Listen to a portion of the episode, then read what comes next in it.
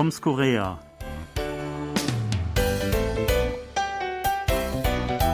Heute ist Samilsol, der Tag der Unabhängigkeitsbewegung in Korea. Der Name Samilsol bedeutet etwa Feiertag am 1. März, denn mit diesem Datum soll an den Tag des 1.3.1919 erinnert werden, an dem erstmals die Unabhängigkeitserklärung Koreas bzw. Josons öffentlich verlesen wurde.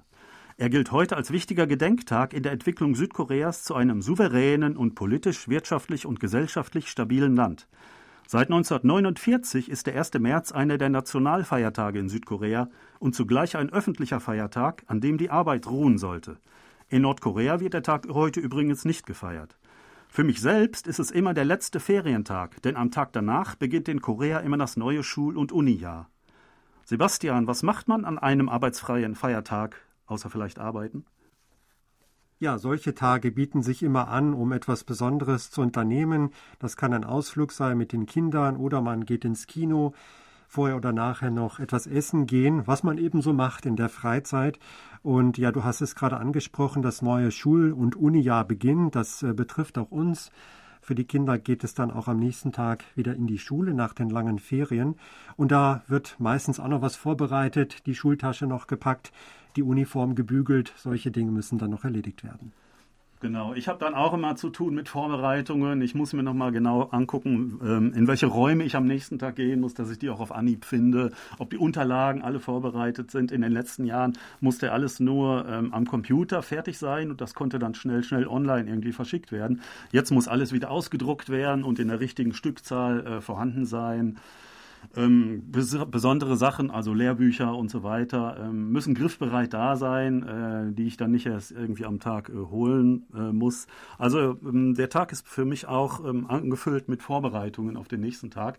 Also ganz früher ähm, als die Kinder noch kleiner waren, äh, im Kindergartenalter, so äh, noch nicht unbedingt auf die Schule vorbereitet werden müssen, haben wir da auch ähm, gerne Ausflüge gemacht an solchen Tagen. Auch ein bisschen weiter weg, außerhalb von Zoll, irgendwo aufs Land, vielleicht spazieren gehen, irgendwo ein verstecktes Restaurant gesucht. Ähm, also an diesem Tag äh, wird auch viel angeboten äh, in der Stadt selbst. Also dieser, äh, diese Unabhängigkeitsbewegung fand ja auch in der Stadt statt. In der Innenstadt gibt es da viele ähm, Gelegenheiten. Ähm, äh, der alte ähm, Tapgol Park äh, in Jongno, ähm, das ist sozusagen das Zentrum äh, an diesem Feiertag. Äh, und da werden immer Veranstaltungen durchgeführt. Ähm, es gibt ähm, ja ähm, Festreden, ähm, es gibt natürlich ähm, ja, Festivals, Konzerte, Ausstellungen, äh, die man äh, besuchen kann in der ganzen Innenstadt. Ähm, äh, alles ist beflaggt mit der koreanischen Nationalflagge, Gebäude, Häuser, äh, Plätze, Straßen äh, natürlich. Äh, und ähm, ja, ähm, weil das Wetter schön ist, kann man auch gut einen Ausflug machen. Genau, aber es ist wirklich auch ein sehr wichtiger Tag für die Koreaner. Also man sollte sich auch als Koreaner, glaube ich, die Zeit nehmen und sich nochmal bewusst machen, was damals geschah äh, der Beginn oder der Tag der Unabhängigkeitsbewegung äh, und eben nicht nur mit Feiern verbringen, äh, sondern ja auch wirklich diesen Tag dann gebührend begehen und feiern. Dazu gehört auch die Beflaggung, du hast es angesprochen, zum Beispiel auch in den Apartment-Wohnhäusern hängen die Haushalte eine koreanische Nationalflagge raus. Wir machen das auch. Die Kinder achten immer darauf, dass sie das nicht vergessen. Also das ist schon ein besonderer Tag. Ja, diese Beflaggung ist ja typisch für alle Nationalfeiertage. Es gibt insgesamt fünf äh, in Korea, aber interessanterweise, das war mir gar nicht so richtig klar, sind nicht alle von ihnen auch wirklich arbeitsfreie Tage. Äh, äh ein Tag, der 17. Juli, der Tag der Verfassung, ist, gilt auch als Nationalfeiertag, äh, aber es ist trotzdem ein, ein Arbeitstag. Ähm, Zusätzlich zu Nationalfeiertagen gibt es nämlich auch sogenannte Public Holidays, äh, wie zum Beispiel ähm, Solnal oder Chuseok, äh, so etwas, oder auch der Tag des Kindes. Das sind keine Nationalfeiertage, sie sind also nicht per Gesetz vorgeschrieben, aber es sind arbeitsfreie Tage, an denen also die Arbeit ruhen sollte, wenn es also an ähm, Arbeitstagen stattfindet. Und ähm, ich habe mal schnell geschaut, in diesem Jahr finden fast alle auch tatsächlich innerhalb der Woche an Arbeitstagen statt. Ja, das ist natürlich auch immer schön, wenn man da so einen freien Tag hat und eventuell kann man auch daraus ein langes Wochenende machen mit äh, weiteren freien Tagen.